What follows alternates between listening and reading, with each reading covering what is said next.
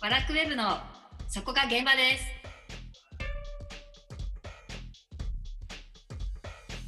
この番組は日本文化の入り口マガジンワラクウェブによる日本文化にまつわるあれこれをざっくばらんに語る番組です。ワラクウェブ編集長セバスチャン高木と編集部スタッフがお送りします。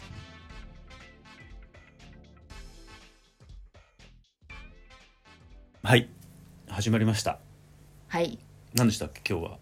今日日本文化はロックだぜベイビ ー違うベイビーじゃなくてベイベーですけどね。 しかも何も何もかもが違っているはい。今日は、えー、ワラクウェブのそこが現場ですの方の収録ですね。あそうかはい。だからあっちと差別化を果たさないといけないからはい。だからちょっと変わったはい。博物館展望っていう企画にしようと思ったんだあ、急に急うにん、なんか、また変わりましたうね。んそうそうそうそうだっ常にアップてデート。前回までははい。内覧会に行ってはい。でその見た内覧会の展覧会の見どころをうんうんうん。解説しようって言ってたんだよね、そうですね。うんだけどまあちょっとそういう記事っていっぱいあるじゃんまあ確かにね、そうですね。だからやめたはい。で、で行ってきましたはい。どこに行ってきたんでしたっけえっとまずは上野にある東京都美術館で開催中の没後70年吉田博士展に行ってきましただからそれはやめようって話してたんだだからそれはやめましょうってだからちょっと変わった博物はい館あ探訪って言ってんのに、なんで前回のテーマに戻そうとするんですかでもこれすごい良かった からそれじゃあ後ちでょ後こっにとしてだけあわかりまましたあじゃあ、で先に先にそうえっと東京の江戸川橋江戸川橋にあるあります、うん印刷博物館というところにこれ突版印刷がはいやってる博物館なんですけど、はいすごいですよねいやー見応えありましたねもう見応えありすぎて、はいこれいくらなのこれ400円です400円で2時間も楽しめるあそうですね2時間以上いましたね映画でも1500円するのにね、そうですね本当にって考えるとすごくコストパフォーマンスの高い博物館であると、はいそうですねで何がわかるんですかえっ、と印刷のはい、何がわかるんですか印刷の見本紙すごいよね印刷の、はいでも、うんサッチーは何に感動したのえー私は、まずそもそも奈良時代からうんうんうんうん印刷の技術があったっていうことを知らなくて、うんうんうんうそれに感動しましたんでも奈良時代の写経っていうかさ、はい100万頭の中に入ってるお経、はい、はい、うんうんあれって印刷物だもんねうんうんいやそういうの知らなかったんですよへー本当に知らないんかだはいこっちでもディスられてるあっちでもディスられてるそうですねどこでもディスられてますけどいやなのでだって千何百千三百年とか、うん、前1400年前とかうねんでもあれを見ると、はいやっぱり宗教の持つ力ってすごいなって思いましたよねああそうですねなんかやっぱり印刷技術の発展に宗教の影あり、そうそう影というかあのー影響が大きいですね、日本でうんそもそも初めて印刷されたものって、さっきサッチが言ったみたいに、うんまあ、お経だったわけだし、うん、で世界の方に目を転じてみると、はい、あれだけ爆発的にうん、印刷が発展したのって、うやんうんっぱりキリスト教うんと大きな関わりがあるみたういんなうんね、うんそうですね聖書だからはっいていうのがよく分かったと。はいであとはあとはそうですね私の中でも面白かったな活字ああ活版印刷ね、はい、うんの作られ方も知らなかったのうんで知らない知らない、うん知らない知らないで何も知ら ない、そう本当に何も知らなかったので、あこんな苦労してみんなそうそうそうそう、ん今っ印刷しててたんだって DTP って聞いたことあります聞い聞いたことありませんたことない、はいだから印刷がはいもうデジタルの世界でうん何もかも組まれちゃって、はいあとはするだけみたいなな、うんうんうんえっとデジタルトップ パブリッシングだったの忘れちゃったよも うだったんですけど、はいその前はこんな感じだったうーん結構え2000年ぐらいかなへーえじゃあ高木さんがお仕事されてる時はもろに、そうそうそうだってデザインも紙に書かれてきてたしへえ全部鉛筆で鉛筆でうん、それでいいんじゃないですか写ね真のサイズ変えるのもはいなんかテレスコープみたいな機械があってはいそれでこうやって回転しながら拡大する機械があるのねフィルムをつけてへえこれでこうやってたもん自分でそうなんですね、へえだから懐かしかったあなんか最後の確かにところすごいあこれやってたなみたいなことをおっしゃってましたもんオねフセット印刷とグラビア印刷の違いとかねそういうのもわかるわけ、うんうんうんうんそうですねはいあるいは明治に入ってはいこう勝海舟とか坂本龍馬もすごく印印刷の日本の印刷紙に関与してたっていうのも分かったりするでしょ、うんうんそうですねあと浮世絵の話も浮世の話とか林紙幣とかそうそうそうそうだからうんずっとこうやってたはいものうんうとんすごい関連がねうんうんうんう多んくてはい面白かった、うんむちゃくちゃ確かにそうですね本当時間があっという間にそう時間経っちゃうそもそも本うんを久しぶりに編集することになりそうだからああはいうんうんなんか世界の美しい本のはいを見に行こうみたいな話うんだったのうに、んうんそうですねもうなんか印刷うんうん博物館のこの常設展示の方がすっかりメインになっちゃってそうですね あの美しい本の方はもう疲れちゃって見れなかったそうですね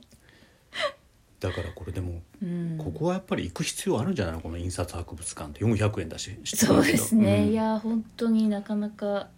あとあれですね日本史だけじゃなくて世界史、うんうんうんうん印刷の世界史の方が見れるのも結構面白かった綺麗な本がねうん多かったようんねそうなんですよねあのやっぱり改めてさっき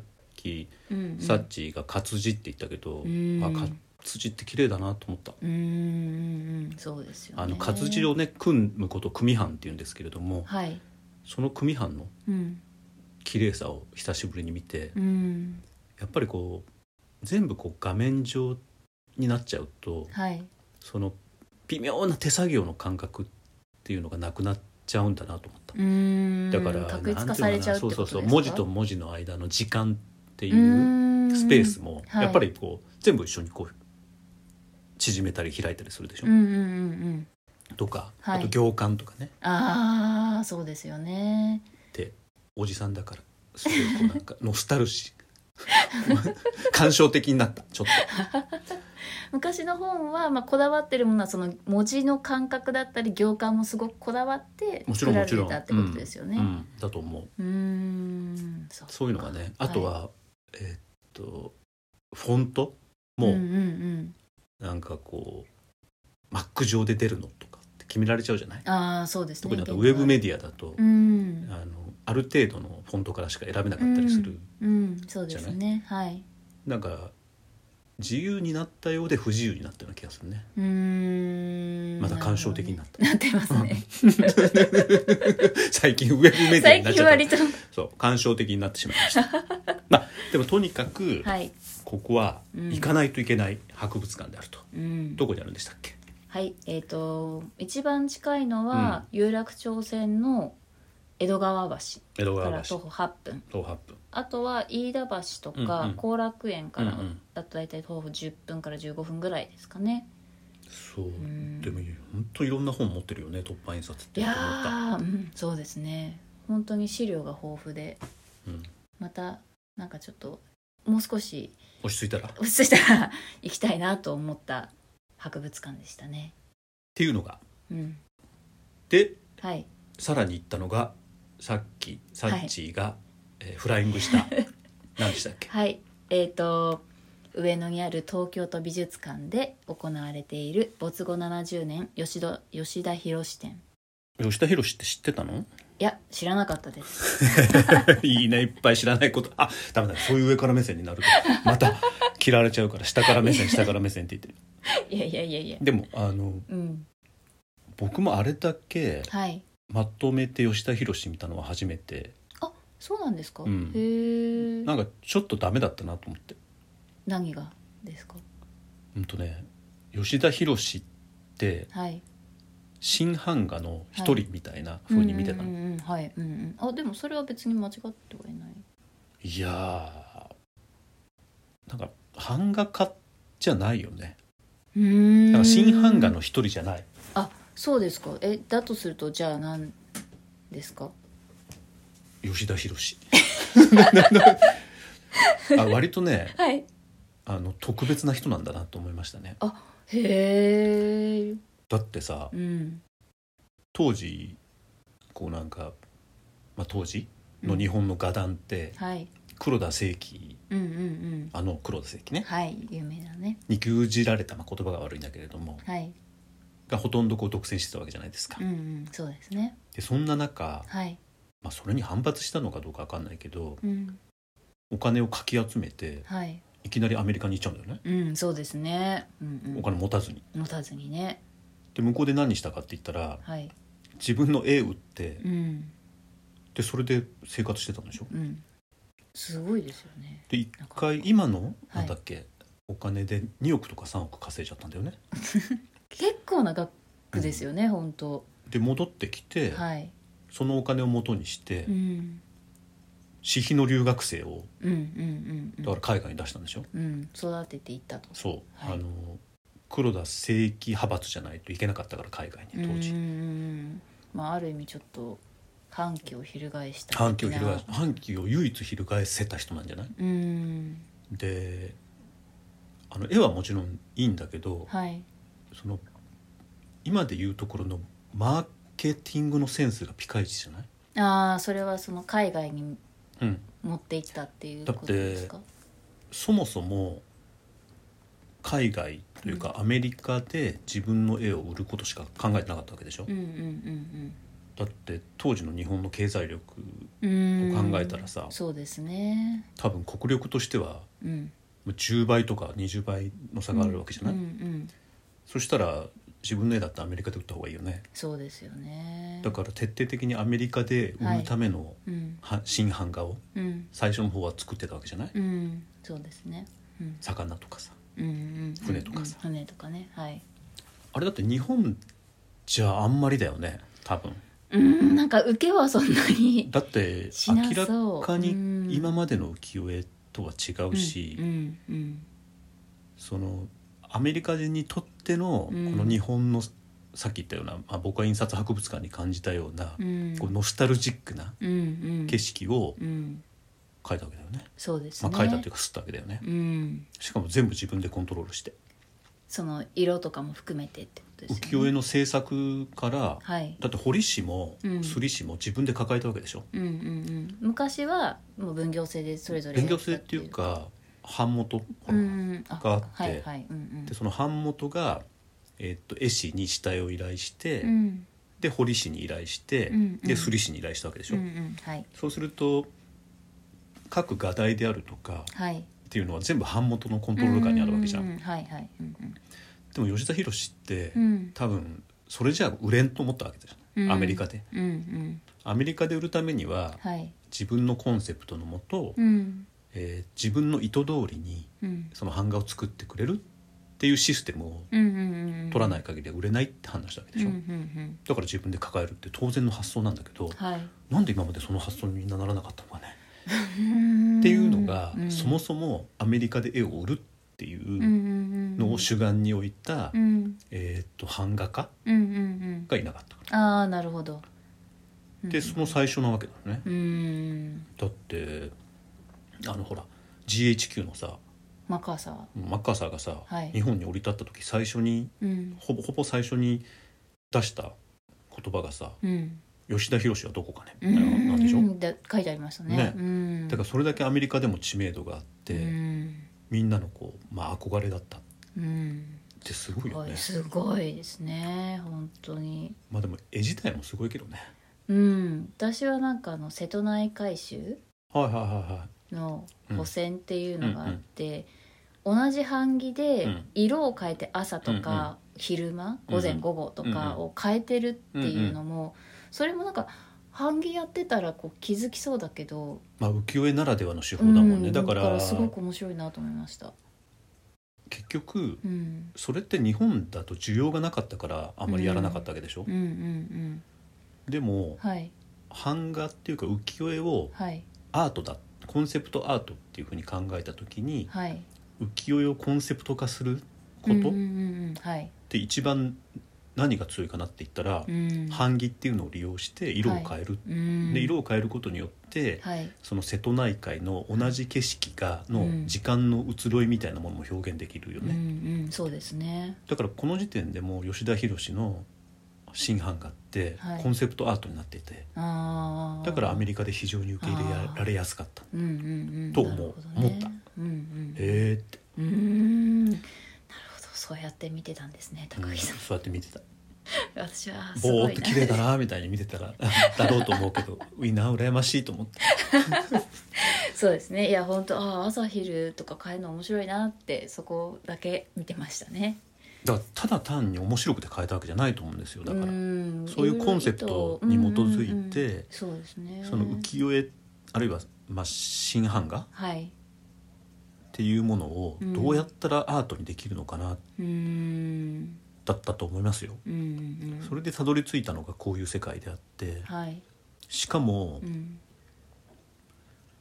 すごいよねこれ80版とか90版って80釣りとか90釣り1枚のに関してしてるわけでしょそうですね88とかだったかなその亀戸のは88釣りでしすたねごい確かよねだからうん結局江戸時代、まあ、明治になってもなんだけれども、はい浮世絵イコール安くて大衆うん向けだったものを、はいさっきも言ったけどどうしたらそういうものじゃなくすすることができるのかっていうことで、はいここにたどり着いたうんからうん浮世絵をアート目線で捉えた人だったんだなと思って、うんうんうんああなるほどだからそういう意味じゃうん明治になってはいアートっていう概念が日本に入ってきて、はいでそれからの人だったんだなっていうのがすごくそういう意味ではそれにちゃんと向き合って結果を出した人結果出しすぎでしょ203億です もんねだって いや1回目で1 1回目で2億3億でしょ、で3回ぐらいでしたっけ結構行ってるんでしたっけ海外からうんまあでもいずれにしいずれにしても、はいこんなにまとめて吉田博を見られるってことはなかなかないから、はいこれも見に行くといいかもしれないですよね。うんそうですねなかなかはい本当にかなり作品出てたので、そしてはい終わってしまいましたがはい川鍋共済はいの底力うん2月7日までだったんですけどでもこれも本当に東京ステーションギャラリーのねあの東京駅のとこでやってたやつですね、新型コロナウイルスの影響で、はいそもそも違う展覧会のはずだったんでしょ、うそうですねでそれがうんできなくなっちゃったと。はいので急遽うん川鍋共済という絵師の、うんまあ、ほとんど下絵というかうんスケッチというかそうですねそういうのだけを集めた展覧会うんだったんですけど、はいすごかったですね。いやーこれもなかなか迫力が下絵ってちょっと私、うんうんあのお恥ずかしながら、うんうんなんかこう舐めてて舐めててわかるわかる。なんかただのスケッチでしょみたそういなそうそうそうそう。本画の方がね、うん、すごいんじゃないかなって思ってたんですけど、全くそんなことなくていや下絵ってすごいね。うんいや僕もねちょっとそういうとこあった。あ本当ですか、うんあっ意た外先入観に支配され ていた意外ですねですけど、はいなんというか。まあ、技がねうん全てを超えるっていうかうんさっきあの吉田博のところでコンセプトアートの話しましたけれどもちょろっとだけ、はいもう川鍋教材の下絵見ると、うんそのコンセプトとかうん構成とかはいデザインとかうんうんそういうものをこうなんかそういう考えとかアイデアっていうのを技が凌駕していく瞬間っていうのをねうん下絵で見ましたねう、んうんんもう圧倒的すぎて、うんなんか見終わった後ぼーっとしてうたっんて、そうですよ ね、うんでこれっても、うんあの川鍋共済記念館ってあるじゃないですか、うんうんありますね埼玉はいそう川鍋共済記念美術館ってあるじゃないですかはいえっ、とどこだっけ場所わらびあわらび渋いうん川口の近くかなそうですね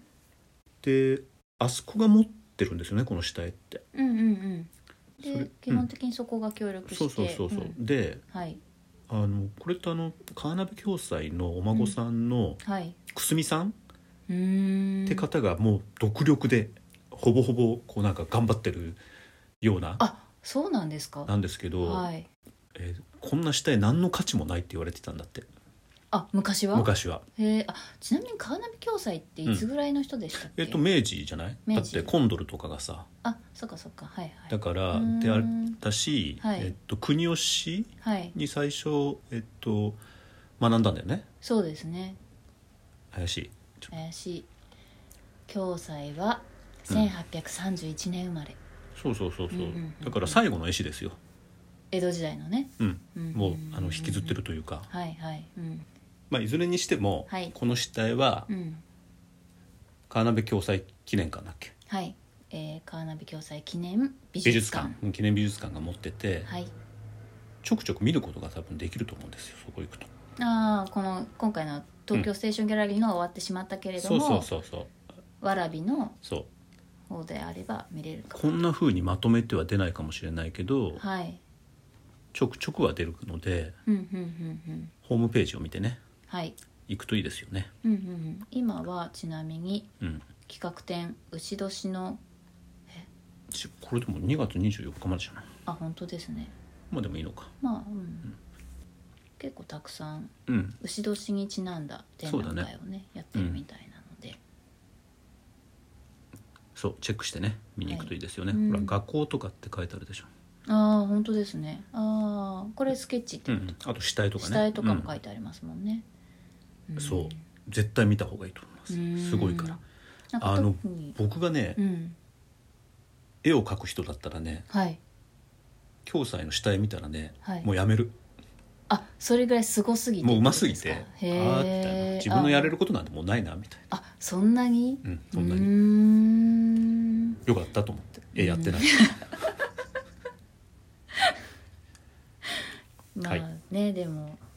なんかあんなに下絵うでん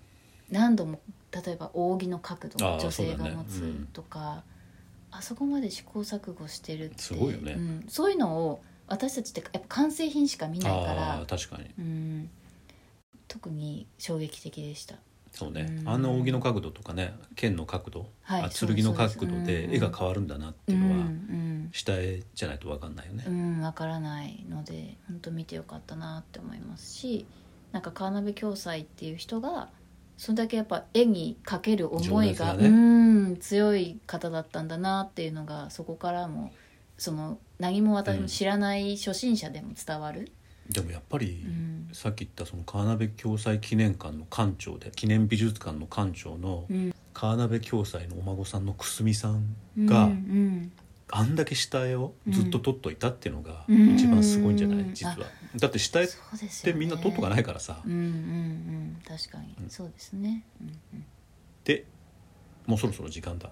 あ本当ですねはい今回紹介したはい博物館と美術館ははいと展覧会ははいまずまずは、えー東京の江戸川橋にあうんうるん印刷博物館、印刷の歴史がわかると歴史がわかるうんあと方法もわかるとそうですねして、次が、えー上上野の野にうんある東京都美術館の没後70年吉田博展、で最後が終わっちゃったけど、うん、えー東京ステーションギャラリーでやっていた川鍋共済の底力うんうんなんだけど下絵は、うんえー、わらびにある川鍋共済記念美術館で見られますっていう話ですよねはい